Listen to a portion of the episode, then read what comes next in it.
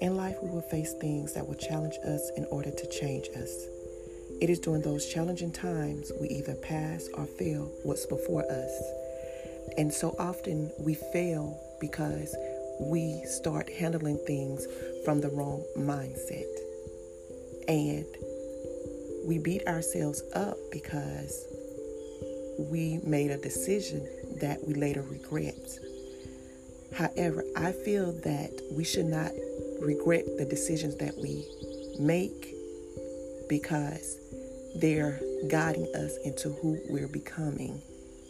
So, I'm here to encourage you and to also share some of my personal seasons that I hope will uplift and motivate you. Blessings.